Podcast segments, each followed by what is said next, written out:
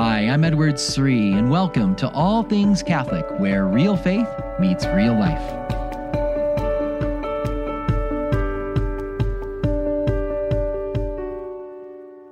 The Catholic Church is supposed to be light to the world, but at first glance, some people might say, there doesn't seem to be a lot of light shining these days. You know, if you think about all the the doctrinal confusion there is among our own Catholic people, you know, so many people uh, confused about the dignity of human life, the definition of marriage, or as we've been talking recently about the belief in the Eucharist. That sixty-seven percent of uh, of Catholics, at least in our country here in the United States, don't believe in the real presence of the Eucharist. This is, you know, there's a lot of confusion out there. But it's not just the beliefs; it's the fact that the amount of people coming to church, coming to Mass, has been on the decline. Year after year after year, there's less and less people coming.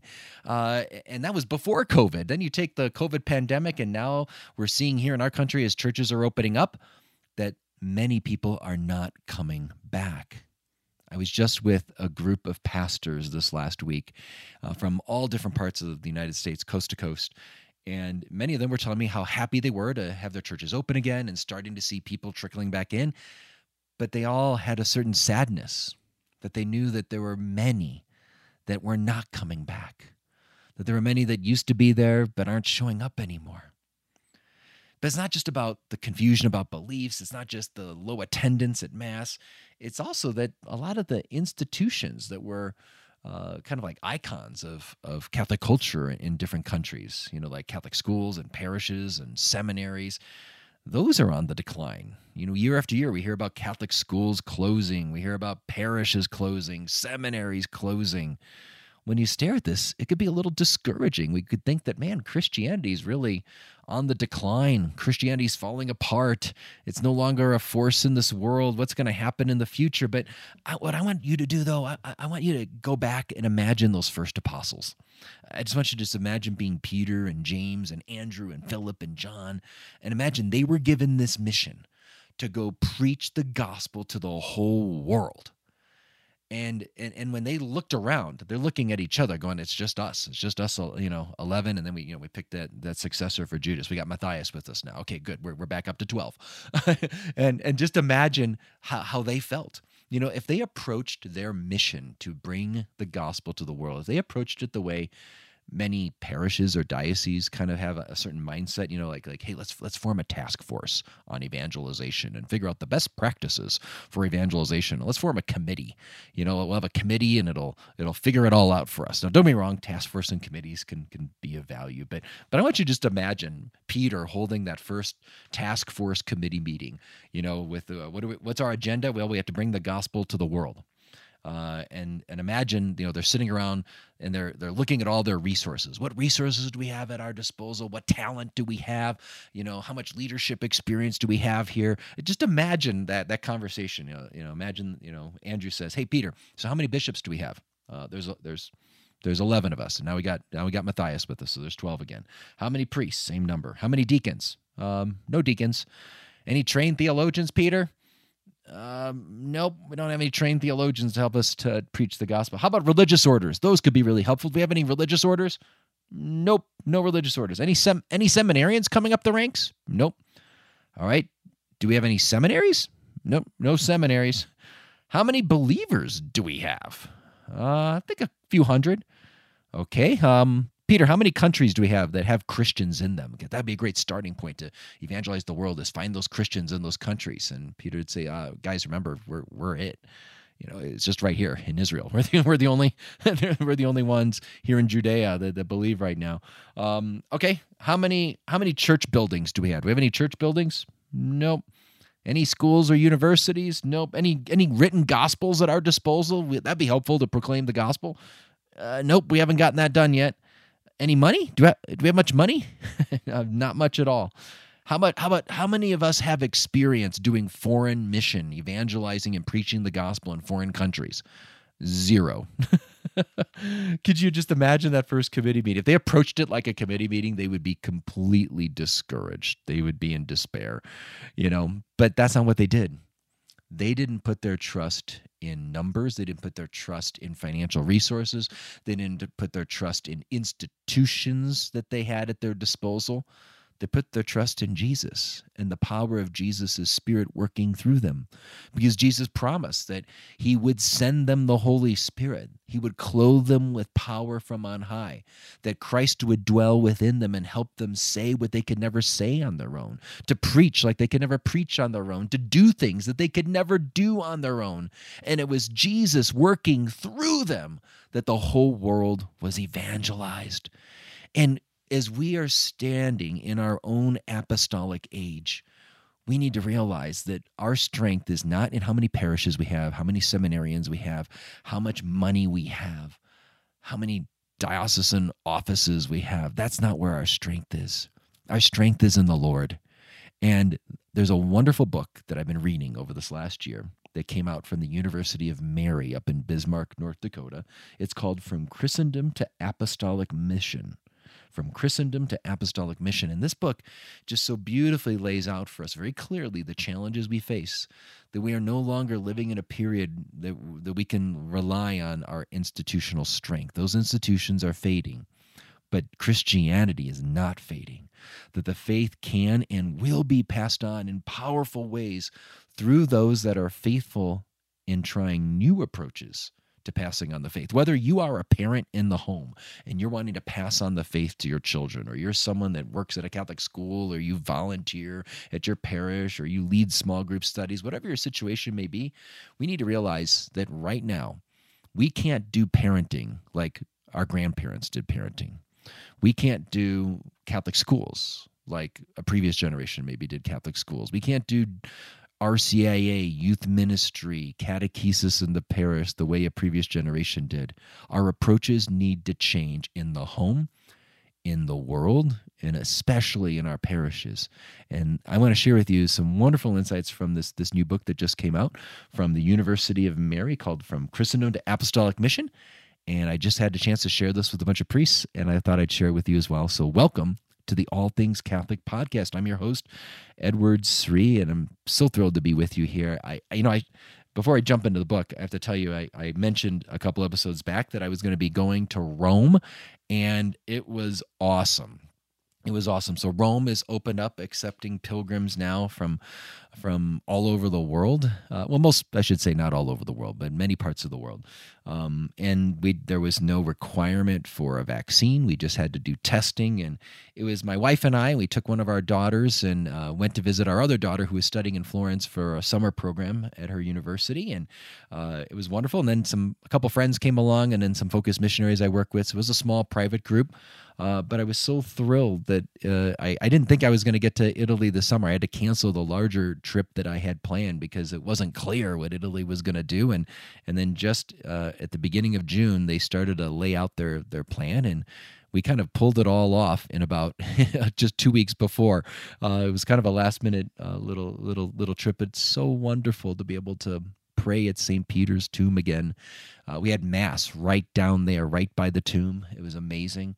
Uh, we were blessed to have um, be able to pray at St. John Paul II's tomb, St. Catherine of Siena's tomb, uh, just just all these great saints that I, I love being able to to pray to pray with and, and share their their their churches with uh, to pilgrims. It was a wonderful wonderful experience. So um, I'm going again in September, and then we're already we're already planning other trips uh, moving forward. So if anyone's interested in learning about the Rome pilgrimages, the best way I don't really do much advertising with it, except I'll mention it on the podcast at some point. But the, the main way is to be on my email list. You can go to edwardsri.com uh, slash pilgrimages. Go to edwardsri.com slash pilgrimages, uh, and then you could sign up for the email list for my pilgrimages. So go to edwardsri.com slash pilgrimages, sign up for that um, for information on those, and then whenever I have my new trips announced over the next year or two, uh, you'll you'll get the the email, and that's how you'll find out about the trip.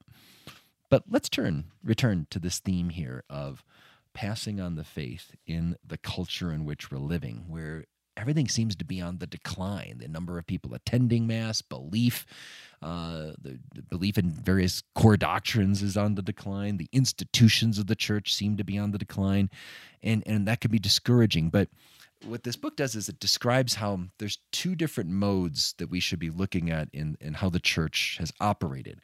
You know, in the early church, it operated in an apostolic mode when it was engaging a pagan culture in, in Greece and Asia Minor and in Rome and all around the Mediterranean world. They're, they're engaging a pagan culture, uh, a culture that has a different mindset. Uh, and that's that's a lot harder, and and it, it requires different strategies. But initially, when the apostles were first preaching the gospel, when they, they got the Holy Spirit at Pentecost, remember they were filled with the Spirit, and then Peter starts preaching that day. You may you may recall he preaches, and wow, three thousand people are baptized in a single day. That's incredible.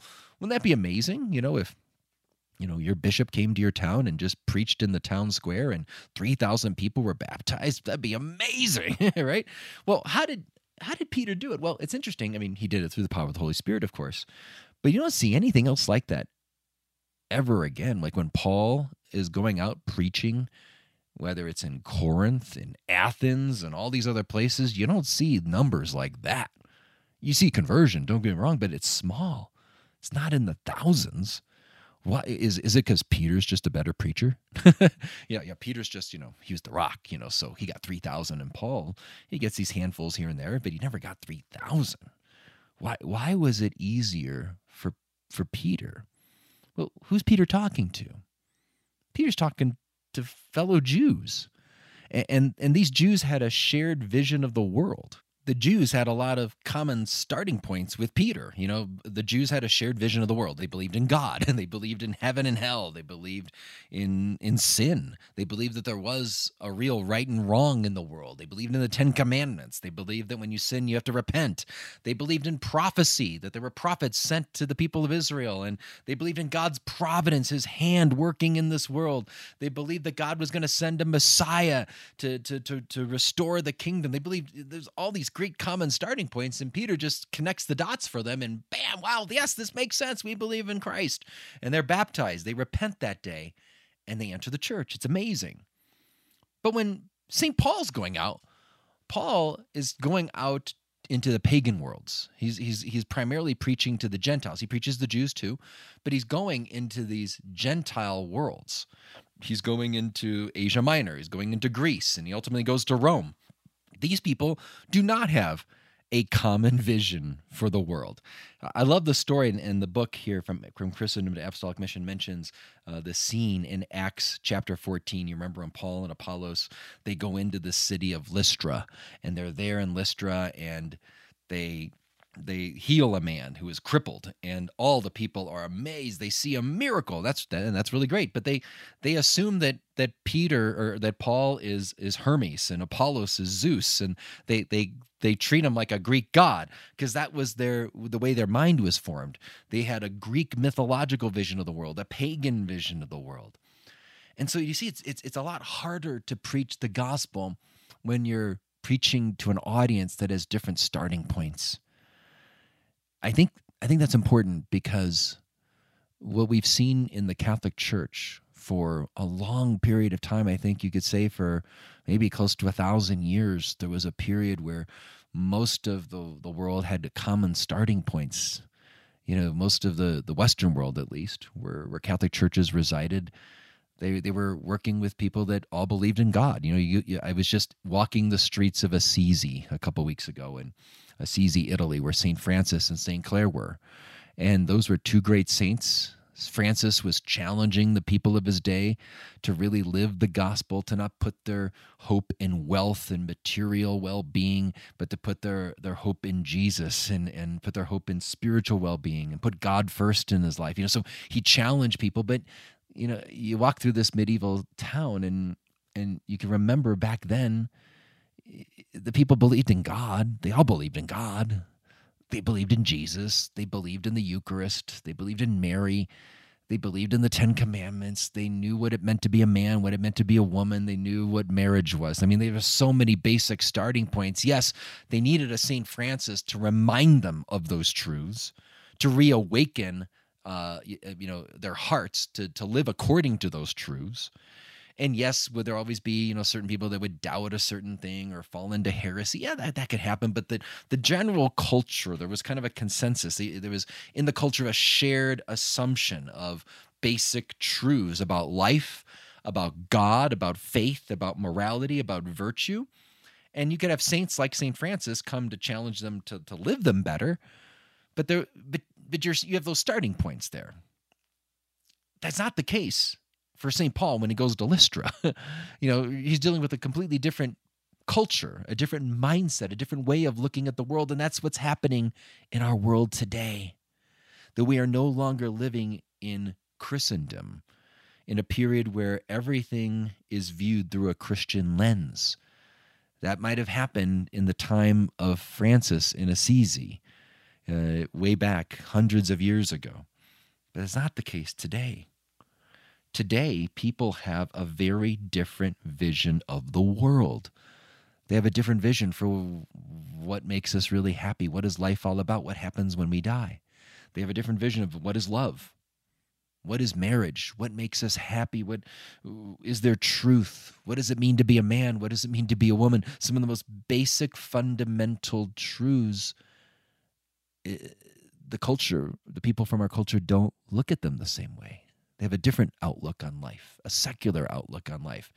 And that's true not just for the people out there in the culture, but the people in our own families, the people in our parishes, and our children that we're trying to raise. They're constantly being bombarded with this alternative vision for life. Whether it's in the, the the movies they watch, the music they listen to, who they follow on social media, the the the YouTube videos they're watching. All those things are constantly bombarding them with an alternative way of looking at the world. And so I think one of the key things and what I love about this book from Christendom to Apostolic Mission from the University of Mary is there's many books out there that have been writing about over the last 10 years the challenges in parishes, challenges passing on faiths, the impact of secularism, lots of books out there. But this one is really putting the accent mark on the intellectual crisis we're facing. That we, we have to have a converted mind, a truly Catholic mind. And, you know, if there was somebody there in Lystra that wanted to become Catholic that day, let's say they said, Hey, okay, I, I want to follow you, Paul, or I want to follow your God, Paul. You're like, that person, yeah, that's great. But they, they have, they, they're going to have to go through a profound conversion of mind. They can't just join the church and expect that they're going to live it, you know, or, uh, uh, powerfully, because they their starting points are so off. They think about Zeus and Hermes. That's who they think Apollos and Paul is. You know that that's a that's that that's a, a very different starting point than believing that there's only one God and that God uh, is became man in Jesus Christ. That's a very different starting points, uh, and that's the same with our our our world today. When we're passing on faith today, we have to do what St. Paul did when he wrote to the Romans. St. Paul said in Romans chapter 12, verses 1 through 2, he said, Do not be conformed to this world, but be transformed by a renewal of your mind. So we have to highlight for people the way that the, the world looks at things and the way Jesus looks at things. What is it? What is a secular worldview and what is a, a Catholic worldview. And I'm, I'm going to talk about some of this in future episodes. I want to kind of walk through some of these, but really quickly, I'll just mention a couple of those points. You know, that the, the secular world really puts value on what we can see, what we can see, whereas a Catholic says that the most important things in the universe, the most beautiful things in the universe, the most powerful things in the universe are things we cannot see, like the angels right around you right now. There's angels right around you right now in your car as you're listening, or on your walk as you're listening, on your exercise bike, or wherever you are listening right now, there are angels right around you. And there's your guardian angel and the good angels that are encouraging you and strengthening you. And there's there's there's the bad angels the fallen angels that are trying to tempt you to to think this isn't true or to to distract you right now i mean that's real that is more real than whatever's trending on social media right now and significantly more important and yet, our secular world values only what you can see. The Holy Spirit dwelling within you, the grace of the sacraments, the spiritual battle you face in your soul every day. These invisible things are, are so much more important than anything that we can see, hear, or touch. You know, the secular world doesn't believe that there's a plan to our lives, that you you make up your own plan you you you you figure out what you want to do in your life. There's so many contrasts uh, between the secular world and the and the Christian worldview. You know, what is love? You know, secular worldview is love is just you do something for me. What do I get out of you? What pleasure do I get? What feelings do I get? Um, you know, what do I get from you? That that's love. Uh, but real love is, is about giving yourself, like Christ did on the cross, giving yourself to others as a gift and giving yourself to God, dying to yourself for the sake of someone else. That's real love. You know, so again, I won't go through all that now. I do want to do an episode contrasting the secular worldview and the and a Catholic worldview. But that's the kind of thing we have to do more of from the pulpit. From our, we need our priests and deacons to preach the contrasts between a secular worldview and a Catholic worldview.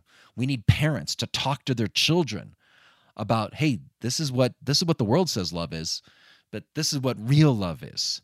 Uh, we need to do this in our homes. We need to do this for ourselves. But I want to close with with one last point here. Uh, I want to close with one last point to give us hope here, because even though we're living in a secular age, and we see the decline in belief, we see a decline in numbers of people showing up. We see a decline in the institutions themselves. Parishes, schools, seminaries are closing. We don't want to be trapped by social sociological analysis. That's a that's another point that this book makes. You know, every year there's a new survey showing you know the decline of Christianity, so to speak. But um, th- those numerical analyses, they they put the idea of faith, miracles, the Holy Spirit in the background. You don't really have you know, when the latest Pew Research doesn't analyze, doesn't do an analysis on the life of the Holy Spirit, in individual groups, individual people. And it doesn't do that. It's just looking at numbers. And imagine if if those early apostles were just constrained by a sociological analysis and they're looking at it's just there's just 12 of us and how are we going to conquer the world you know no numerical analysis predicted the conversion of the roman empire and yet it happened you know again if you were betting if you were betting in 33 AD, you know, are these 11 men going to convert the Roman Empire? You would never, never put your money on them, right? you know, you might as well put your money on the Chicago Cubs. That might have better chances. but uh, no numerical. I'm, I'm a Cubs fan, everyone. So just you all know that. I always poke fun of my beloved Cubs who barely can win these days. But anyway, um, no numerical analysis predicted the monastic movement. Saint Benedict, you know, out of nowhere just starts all you know from him all in a generation after him all these monasteries started all around italy all around europe. It's incredible. Same thing when you see the church suffering in the medieval period and then all of a sudden god brings us saint francis or you think about you know you look at what's happening in in the americas and and the aztecs and uh, child sacrifice and all these things, then out of nowhere, Our Lady of Guadalupe appears and millions of people are converted. I mean, again, these are things you can't predict, you can't put your hope in. They, they do uh, uh, through sociological analysis, but they happen when you put your hope in God. Uh, I'll close with this. Uh, the book mentions this wonderful passage from Second Kings chapter 6, verse 23, where Elisha the prophet is there with his servant, and there's these armies that are going to attack. And Elisha says to the servant, Do not be afraid. Those who are with us are more than those with them. So he's so Elijah is putting his trust in those who are with us. But the only the interesting thing is he's not talking about an army, or at least an army with swords and, and knives and shields. he he was talking about the spiritual world. And uh, the servant says, I don't see anyone. What are you talking about? And then Elisha opens his servant's eyes to see the spiritual world and the realm of the, the spiritual battalions, the, the angels that were there to help and protect.